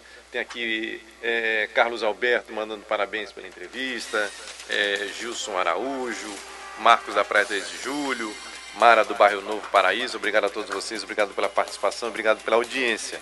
Hoje nós vamos falar aqui com Gilvani Santos, do PSTU, ela é candidata ao governo, faz aniversário no domingo, dia 7, ela é a neta, eu espero que ela ganhe a eleição e comemore feliz no dia 7, que os sonhos dela sejam realizados.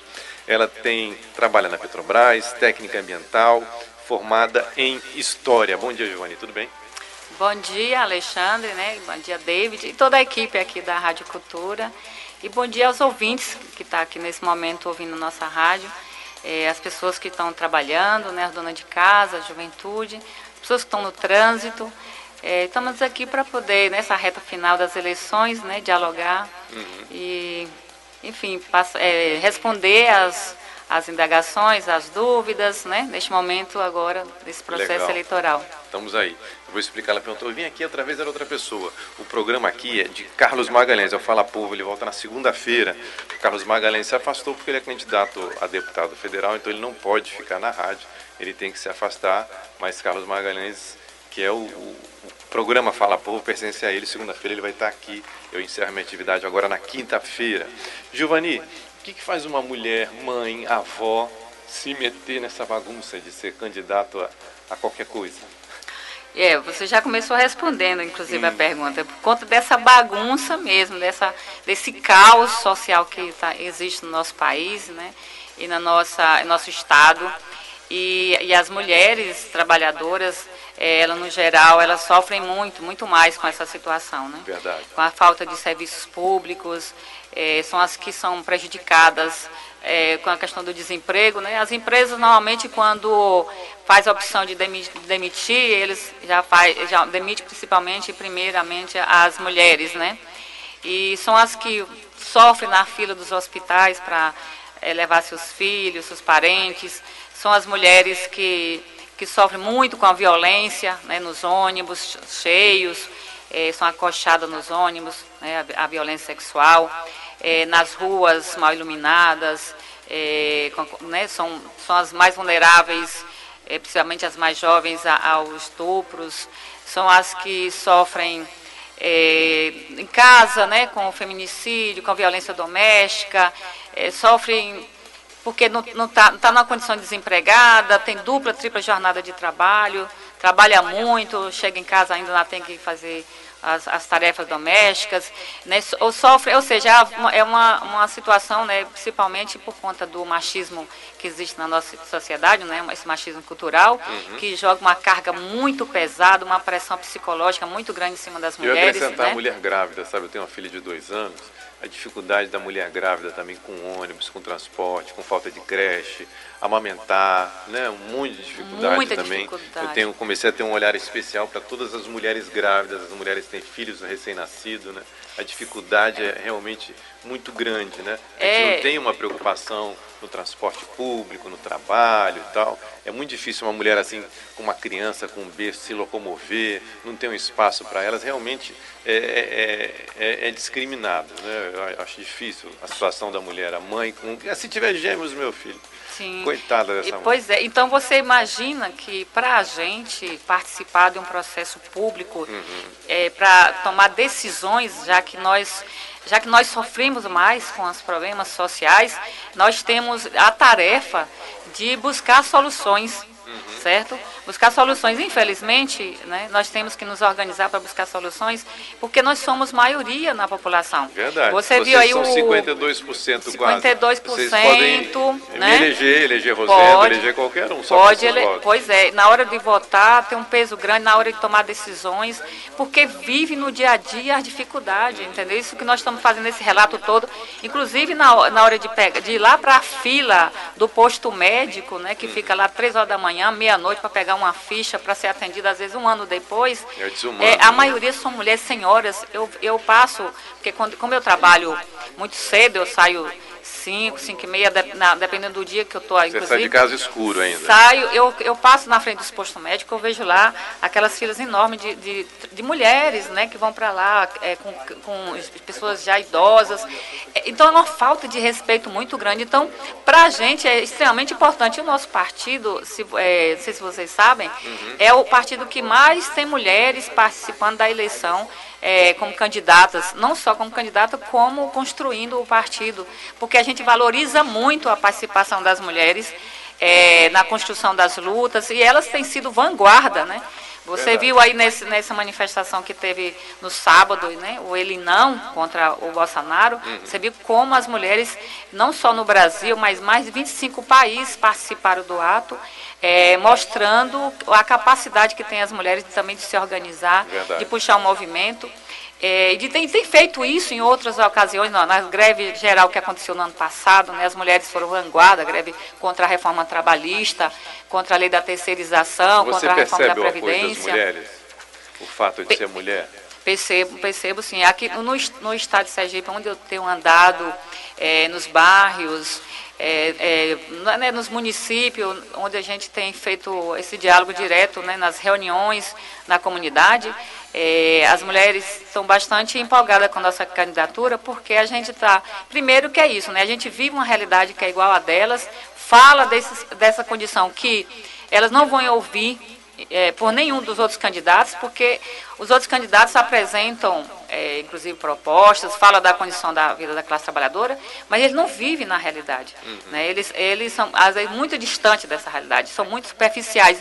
Porque, de fato, não vão resolver, já, já foram, já estiveram como secretários, como prefeitos, como deputados. Já experimentaram Já, tudo. já tiveram oportunidade de fazer alguma coisa para a classe trabalhadora, de conjunto para as tem- mulheres, e não tem- fizeram. Tem os dois extremos, o trabalhador e o empresário.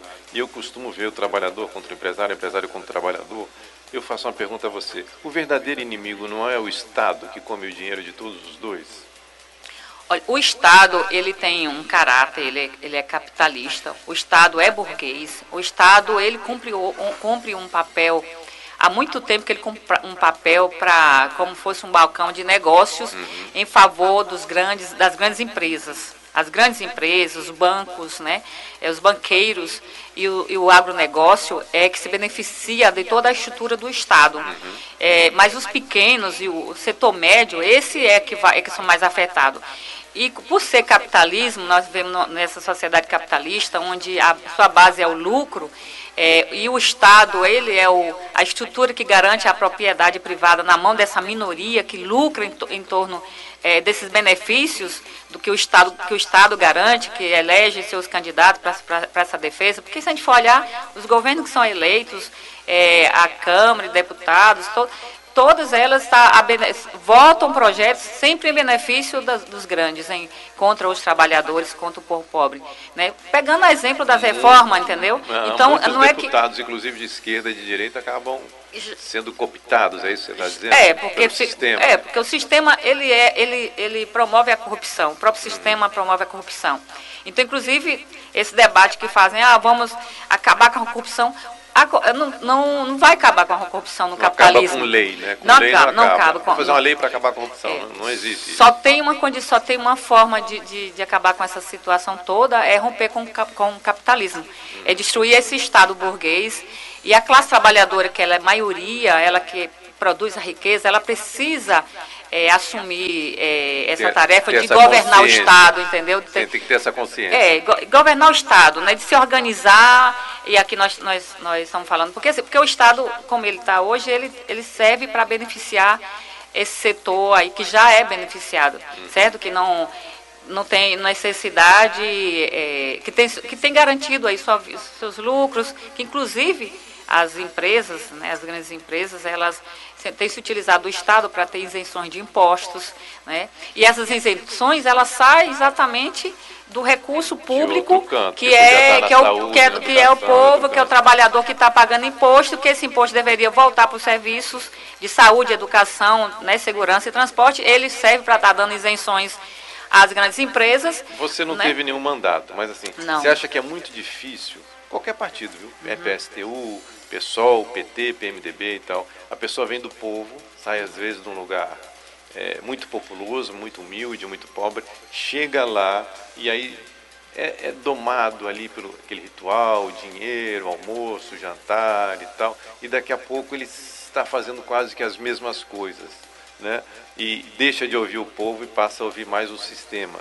É, como é que a gente consegue romper isso hoje? Então, é, quan- quando a gente está colocando aqui que, a, a- que, os, que os outros candidatos, eles fazem propostas é, pela manutenção do capitalismo, pela manutenção do Estado que está aí. Mas durante a então, eleição não. Mas não, durante eu a estou eleição- falando... Mas durante a eleição todos eles são fala- bonzinhos. É, durante a eleição fica... Todos né, eles são a favor Todo dos mundo trabalhadores, fala, é, mas isso, mas isso é, é uma farsa, né, na verdade, é, é a mentira. Por isso que nós estamos, inclusive, eh, participando da eleição para colocar esse debate de dizer o seguinte, que as eleições não vai mudar a vida das pessoas, não vai mudar a nossa realidade, porque essa, essa apresentação toda que os outros candidatos fazem é para enganar de novo o eleitor, a população, porque, porque as propostas que eles fazem estão dentro do- da mesma situação que você está colocando, né? Dentro de uma condição de corrupção, de troca de favores, manutenção dos ricos, retirada de dinheiro público para favorecer as grandes empresas, perdão de dívida das empresas. Você pode, pode ver como é, é claro isso. Quando se pergunta para o candidato qual a solução que ele tem para a questão, por exemplo, do emprego, ele está dizendo, ah, vamos dar incentivos Vou gerar fiscais, emprego gerar emprego. Tá, e, mas vai tirar de onde esses incentivos fiscais? Entendeu? Então está tirando do bolso do trabalhador, que era para estar, ele está garantindo, é o serviço público. Aí você pergunta, o que, qual a solução para a questão da saúde? Aí ele diz, não, vou investir na saúde. Sim, mas a saúde, vamos continuar fazendo a participação público-privado. Nós estamos dizendo o seguinte, é exatamente isso, a participação público-privado que está transformando a saúde, por exemplo, numa mercadoria. Você acha que né? essa parceria público e privada anunciada, ela corrói o sistema? Claro, ela promove um monte de ela promove a corrupção, inclusive, porque se você pega um serviço público que tem ah, o objetivo, a função de, eh, de garantir o serviço de qualidade para a população, né, trabalhadora e pobre que precisa desse serviço, e você coloca na mão de uma empresa terceirizada, uma empresa privada. A empresa terceirizada é, tem um patrão, ela quer lucro. Ela, ela, ela quer, ele quer tirar o lucro dela ali. Ele não está ali para servir, para prestar um serviço público. Entendeu? Então é claro que o dinheiro que era para o, o Estado estar gerenciando diretamente para garantir o serviço público de qualidade para a população, na verdade está saindo para gerar lucro para um patrão, né? para uma empresa, que, que muitas vezes são empresas é, é, laranja, de fachada, Isso, é, entendeu? pastinha, um é, e que explora muito os seus funcionários, que não tem direito nenhum. Tem pior, tem empresa que nem faz o trabalho e recebe. Tem É, até pior. que justamente. isso. Que nem explora, explora trabalhador. né? É, e você, é, tem, tem as que empresas tem. fantasma que a gente já sabe que tem. Não entrega Então, para você não ver. entrega merenda e por aí vai. É. Agora, como é que a gente faz? Sim, você fez pra- essa pergunta, pra né? não- Como pra- fazer, né? Como é que a gente faz? é, não, além disso, como é que a gente faz com relação ao cidadão que está nos ouvindo na rádio, está vendo a televisão, está vendo o horário eleitoral, e ele quer ouvir coisas boas, favoráveis a ele, e no momento que todo mundo sacou que é legal falar coisas boas, né? Então Uhum. todo mundo fala coisa boa, então é fácil. Sim. O ruim é falar a verdade. Ou seja, no seu caso, nós vamos estatizar, nós vamos retomar o que é privado para ser público e Isso. tal. Isso é muito ruim, as pessoas não gostam de ouvir. Ou então falam, olha, eu vou demitir gente, né? Se for prefeito da cidade pequena, que todo mundo tem cargo público, fala, vou demitir gente porque eu vou ter que enxugar e tal, tal, tal. Quem fala isso perde a eleição. Né? Tá nítido que perde a eleição. O que, que a gente faz com essas pessoas? A gente fala a verdade, ou mente para se eleger, ou vale tudo a qualquer preço? O que, que você acha que está essa bagunça hoje em dia? Para nós, é, tem que falar a verdade e falar a verdade colocando a saída, porque os outros, é, como você falou, fala igual. O, o problema todo mundo sente na pele e todo mundo e eles falam do, do- do que as pessoas já vivem. Agora a questão é a saída. E a saída, falar a verdade da saída, que é a mais importante. Porque nós estamos dizendo que a saída, é, como, eu- como foi colocado por você mesmo, para o, o problema da questão da saúde. Nós estamos dizendo estatizar e os trabalhadores, por exemplo, da fundação, têm que ser absorvidos pelo Estado. Né? E, e, a- e os trabalhadores terceirizados têm que fazer concurso para ser também funcionário do Estado, porque o serviço precisa. Se ele está ali é porque está precisando do serviço dele. Então vamos, o trabalhador não pode perder o emprego. Aí, tá, então é uma saída, é uma saída concreta. Que precisa. Agora, para isso precisa o quê? Ser estatal. Para ser estatal, tem que acabar com as empresas. Quem vai perder isso só são aquele, os, os patrões aquelas, daquelas empresas que já Do lucraram. ponto de vista seu, só quem Só vai perder eles. são os Os donos das empresas. é, dono das empresas, Está sendo salvaguardado nesse Porque os trabalhadores, trabalhadores. É, inclusive esse dono da empresa, ele poderia, é, porque às vezes é um, uma pequena empresa, poderia fazer o concurso e também ser funcionário direto, Uhum. né? Porque muita gente fala assim, ah, mas aí vai tirar o emprego. Não, todo mundo faz o concurso e vai trabalhar para prestar o serviço de, é, gratuito. Agora- agora um modelo e, só e, e a questão e a questão é, só para concluir a questão das que as pessoas os, os trabalhadores o povo pobre precisa, a gente está dizendo o seguinte olha para garantir essas medidas nós precisamos participar diretamente do governo. Ser ouvido a população precisa ser ouvida e dizer e de- decidir. Ela, ela tem que estar diretamente decidindo. Porque ouvir às vezes até, até é, vai lá ouvir ah como o que é que vocês precisam? Não mas ela decidir a prioridade. Se ela produz a riqueza se ela trabalha ela tem que garantir. Isso é participação direta. Nós falamos como isso. Você até fez a pergunta, como tem que fazer isso? Tem- o povo tem que se organizar nos conselhos populares. E esses conselhos decidir as prioridades do seu município, do, do seu bairro. né, tem que estar participando diretamente. Por isso nós estamos falando que o, o nosso que o governo tem que é um tá governo que rompe com tudo isso aí. E por que o governo, as pessoas não estão tendo interesse em participar? Não, elas, elas, elas têm interesse. Lá Agora, no ano 2000, eu vi o orçamento participativo, achei uma ideia muito bacana. Uhum. Tá? Eu fui participar, fui me envolver com isso aí que eu achava legal. Você chegava num bairro e dizia naquele bairro ali o que, que você quer que seja feito no seu bairro. Não era decisão do governador, do prefeito nem do vereador, era da população. Uhum. Mas a participação da população é muito baixa, Giovanni. As pessoas não têm interesse. Como é, é, que mas a gente é, faz? por- é porque nós, nós A solução, a solução que você deu, assim, olha, nós vamos dar emprego para os trabalhadores, assim. Sim. Então, se eu fosse trabalhador ouvindo você agora, eu acho que todos os trabalhadores tinham que estar com o PSTU, todos. Porque você está dando uma solução de emprego para todo mundo. todo mundo. Mas infelizmente os trabalhadores todos não estão ouvindo nosso programa, né? Pronto. Nós estamos tendo um espaço, né, na, na, na, na, na- numa parte da mídia, né? Uhum. Mas a grande mídia, né, a televisão, não dá esse espaço para nós, né? É, é um absurdo, é antidemocrático o trabalhador não ter essa oportunidade de ouvir a- as propostas de todos os candidatos. Uhum. Porque se ouvisse, eles iam entender, porque nós estamos falando a, é, a origem dos problemas e estamos dizendo como é que é a saída. E essa saída, ela é educativa, porque não se faz uma, uma situação de uma hora para outra. Mas a população, quando ela é consultada, ela, ela, ela participa. Porque se eu estou dizendo, olha, no, no trabalho, todas as vezes que teve manifestação. Pegar o exemplo da greve dos caminhoneiros. Uhum. A greve dos caminhoneiros foi um grande exemplo de um processo de rebelião, que nós estamos falando no nosso Uhum. programa. Quando eles pararam, eles pararam porque estava tendo aumento do combustíveis e a, a população toda estava sentindo no bolso o que é isso. Todo mundo está sentindo no bolso. Né? Pessoas estão voltando a, a, a cozinhar com, com lenha e tal. Né? É, então, o que acontece? Muitas pessoas foram lá dar apoio para a manifestação. Então, tem um processo voluntário, porque está sentindo na pele, mas tem um processo organizativo. E isso é, ele é educativo. Agora, por que, que não, não permanece, não avança? Porque o povo precisa estar organizado permanentemente. Mas para organizar permanentemente, nós temos que ajudar essa organização. Nós temos que estar junto com eles organizando. O que, o que os, É os- o que, o que, é é, o- é o que os governos fazem, os capitalistas fazem, é pelo contrário, é, é dificultar o povo a se organizar, dificultar a ser ouvido, não, não permite que eles façam essa experiência.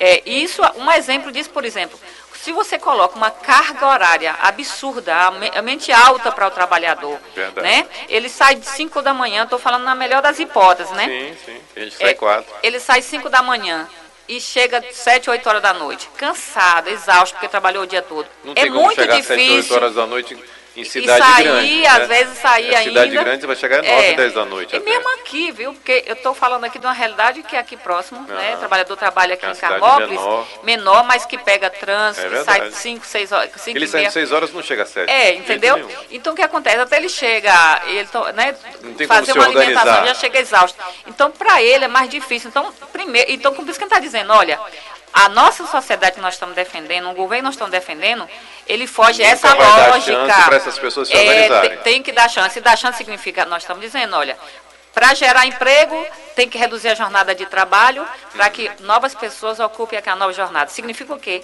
Redução da jornada de trabalho com a manutenção do salário. Significa que aquela, aquele trabalhador vai ter um tempo para descanso, vai ter um tempo para viver, para viver dignamente. Porque se tem uma coisa que é muito sofrida, e eu sei o que é isso, é, é- é- é essa exploração que está colocada nas costas dos trabalhadores. E o capitalismo, cada vez mais, vai explorar mais ainda os trabalhadores. A- Olha, vai aumentar a jornada. eu- eu a pro- exemplo da reforma puxar pra mim- trabalhista, pro meu né? lado, eu tenho Uhum. empresa, me- me- meus funcionários saem 5 horas para ter tempo para casa. Mas a minha ideia é trabalhar todo mundo meio expediente. Eu acho que a pessoa tem que ter tempo para educação, tem que ter tempo para um teatro, lógico que não tem, que é muito difícil. Mas tem que ter tempo para levar os filhos no médico, tem que ter tempo para ir para se cuidar também, né? Sim. Porque se essa pessoa não se cuida, se ela não tem tempo para ela mesma, não tem como ter essa revolução que você está falando, não tem como ter educação, não tem como ter uma melhora. Nisso eu concordo. Uhum. Né? O que eu acho difícil é não ter empresa. Né? Porque tem que ter, Não, algum ah, tipo- não, tem assim, que ter uma ah, riqueza é, funcionando. Justo, mas a gente está falando aqui é, do, do o Estado garantir os serviços públicos. Necessários, necessários, obrigatórios obrigatório. Nós estamos falando aqui da saúde, Que da educação, público, da segurança, porque é a obrigação do Estado para garantir para todos, porque todo mundo paga imposto para ter esse serviço. Certo. Certo? Se é para ter esse serviço, todo mundo tem que ter acesso a esse serviço. Eu, eu ah, coloco o seguinte: todo mundo tem que estudar na escola pública. Todo mundo, como, inclusive no passado foi assim, Uhum. e tinha uma escola pública de qualidade, pública que formava todo mundo, entendeu? E para isso tem que estar todo mundo trabalhando, tem que ter um, o ensino seja que seja o dia todo, para que aquele, aquele jovem, aquela criança, ele tenha a condição de sair já formado daquela escola, com curso técnico, preparado para o Eu mercado. não vou nem tão né? longe, é Então, que ele é saiba ler é e uma escrever, condição. pelo menos, né? Que as pessoas estão saindo sem ler e escrever e chegando às vezes até a faculdade. Isso, pois é, um ensino de qualidade, entendeu? Para que ele, que ele, porque hoje nós temos escolas que são Fazendo de qualquer que maneira. são depósito de, de, de- de crianças. É uma condição muito precária para os professores, tanto do ponto de vista salarial como do ponto de vista da condição de trabalho. Às vezes tem que trabalhar, a, trabalhar é, é, em dois, dois turnos, três turnos para garantir uma, uma condição de salário digno, Quais as primeiras medidas que você vai fazer no seu governo a partir de janeiro? A, a primeira medida é estatizar as empresas que estão aí eh, sendo privatizadas ou que foram privatizadas. Uhum. Restatizar, a- exemplo da Petrobras, eh, restatizar, né, não, garantir que a Fafem não, não feche ou não seja vendida. Uhum. As empresas que estão devendo no Estado, a exemplo da Nassau, nossa opinião é estatizar Uhum. para poder gerar emprego. Porque do jeito que, que, que aconteceu, a empresa sai devendo no Estado e sai devendo nos trabalhadores. No nosso, no nosso governo, essas empresas têm que ser estatizadas. As empresas envolvidas com corrupção têm que ser estatizadas. Porque o problema principal é o desemprego. Então, se o, se o problema principal é o desemprego, nós temos que resolver logo o primeiro desemprego. E junto, resolvendo também outros planos, como o plano de obras públicas, porque vai gerar emprego e vai res- resolver Nos anos problemas, 70, problemas Leonel, básicos. Leonel Brizola pegou as empresas de ônibus e encampou. Né? Ele pegou as empresas de ônibus privada e estatizou, né? Sim. chama de, de encampar. Você acha que dá para fazer isso no estado Dá, de Sergipe? dá pra E fazer. dá para pagar essa máquina toda, que hoje está difícil, até de, de ter dinheiro para gasolina, para impressora e tal. Como é que Dá. você viabiliza isso sendo estatizado? Dá, é, nesse sentido, a primeira coisa é suspender o pagamento da dívida pública, essa dívida que não foi adquirida porque foi utilizada para melhorar os serviços públicos. Fazendo isso né? sobra dinheiro. É, sobre dinheiro, é, fazer auditoria, é, tem, que, tem que cobrar as dívidas das empresas, das grandes empresas, porque não são as pequenas, são as grandes empresas que estão devendo. que sai devendo, que fica devendo, que fica, né, que fecha as portas e devendo ao Estado. Aqui, aqui no Estado mesmo, as 100 maiores empresas no Estado, assim por baixo, deve mais de 4,5 bilhão ao Estado. É muito dinheiro. É, por fiscalizar, porque o, o Estado hoje está tá deixando de arrecadar com os impostos, porque fechou, é, simplesmente deixou, está aberto aí as fronteiras do Estado, fechou vários postos de fiscalização, então tem que garantir a fiscalização para poder estar arrecadando os impostos Então para aquelas grandes um empresas pagar. Um Estado forte significa ter recurso e esse recurso ele existe, agora tem que buscar de onde ele está favorecendo. Uhum. Deixar de favorecer os grandes, favorecer o, o micro, o, o- o pe- pequeno proprietário, fazer a reforma agrária, porque 5% das terras, 5% dos proprietários detêm mais 70% das terras no Para Estado. fazer isso, você acha que você tem que ter muitas secretarias ou você tem que diminuir as secretarias que tem? O que, que você acha? Olha, nós temos servidores públicos é, que, que, que fazem, já fazem o trabalho bem feito. Nós temos, as, eu não sei, as secretarias que existem, elas têm que estar funcionando, mas tem que estar funcionando a serviço da, da população, da comunidade, porque a comunidade que nós estamos falando aqui, ela tem que estar organizada nos conselhos populares. Então, ela, ela que vai estar de- também ajudando a implementar essas medidas. E eu digo para você, é, quando as pessoas começam a participar e se elas estão vendo que está tendo um resultado, inclusive uma proposta que de fato para resolver, é, melhorar sua condição de vida, com certeza ela vai estar apoiando o nosso governo. Então, é, então é, é claro que esse processo educativo que nós estamos colocando, de como a população se organizar, de como ela é convidada a se organizar, isso aí nós temos que estar incentivando, além da campanha que nós vamos estar fazendo. Você deu um exemplo no passado, ele só não funcionou porque, primeiro, que não foi contínuo o processo e porque não, não era é, consultado a população a participar em cima do total do orçamento. Não chegava nem 8% do orçamento. E, e parte das obras que foram consultadas não foram concluídas e nem seguiram, muitas delas. Então, isso caiu no descrédito. Tem uma pergunta para você aqui de Rio do Veloso. Acho que é por causa do cenário aí todo que está acontecendo, saída do governo. Está acabando agora é o governo do PT, que o vice que assumiu, mas está acabando o governo do PT. Então ele acha assim: o que acha da esquerda ser dominada por elitizados com altos salários? É uma falsa elite, que são pessoas assim, esquerdistas, mas têm grandes salários e tal. Como é que você vê isso aí? Ou Olha, se isso é uma falha no sistema? É uma falha. E outra coisa, nós defendemos os cargos públicos, e os cargos públicos, estou falando aqui, de, de mandatos, Uhum, tem que receber um salário médio do trabalhor pelo DIES, é 3 mil e poucos reais. uhum. Todo mundo tem que ganhar esse salário. Aí, tem entendeu? que dar os, viver. Os, os cargos, os, é, os mandatos, porque o recurso é público, entendeu? Que está Uhum. tá ali para poder prestar um serviço, é, é, resultado de uma salário desse, eleição. tendo uma escola pública, um serviço público de saúde, dá para viver. Claro que Aí dá. muda a todo, realidade. Todo mundo. Se, se, se a classe trabalhadora está vivendo com né, nesse sufoco aí, como é que eu posso estar com um trabalhador desempregado, trabalhador que recebe menos de um salário mínimo, fazendo uma jornada de trabalho absurda? Né? E aqui eu não preciso ir muito longe, eu, eu- a gente tem a convivência com as empresas que prestam serviço aqui, Uhum. do quanto eles pagam, às vezes, menos do que um salário quando desconta tudo, e você Ontem ter cargos falando, recebendo salários Ontem eu vi uma altos. pessoa falando de uma empresa grande, falando, eu gosto do interior que lá eu posso pagar menos que um salário, né? E uma pessoa com condições falar isso realmente para mim me choca e ainda é um absurdo. Eu acho que a gente devia é. pagar e ter orgulho de dizer eu pago mais do que um salário. Giovanni, então, eu vou te pedir desculpa, mas assim, já são 50 minutos de programa, você nem imagina como passou rápido. Eu espero que tenha sido o maior tempo que você tenha tido de entrevista. Queria que você tivesse já um tempo maior. até maior do que isso, estou brincando. É, mas queria colocar à disposição sua, né?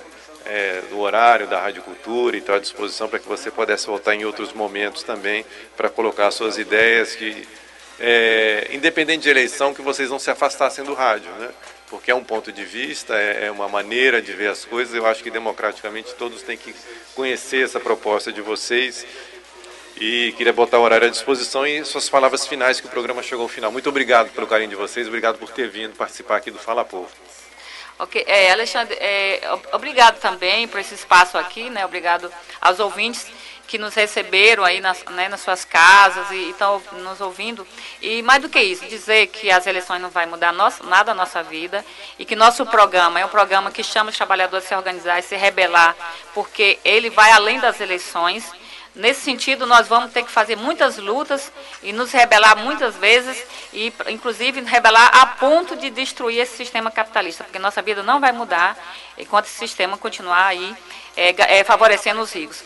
E da, votar né, nessas eleições significa votar, no, dar um voto de protesto, dar um voto nesse partido que é o PSTU, que é o número 16 né, do nosso governo, para presidente a Vera. A Vera, inclusive, vai estar aqui é, na, na sexta-feira, agora que, que ela vem voltar. Nós estamos querendo fazer uma caminhada pelo Bacana. centro, então quem quiser participar pode nos procurar. E, e, é isso, né? É uma candidatura de trabalhador, de operários, e que nós estaremos é, nos encontrando depois das eleições nessas lutas e nos organizando para para poder garantir um governo que seja um governo de fato tá aí as palavras da mãe, avó, aniversariante do próximo domingo, ela e a neta dela.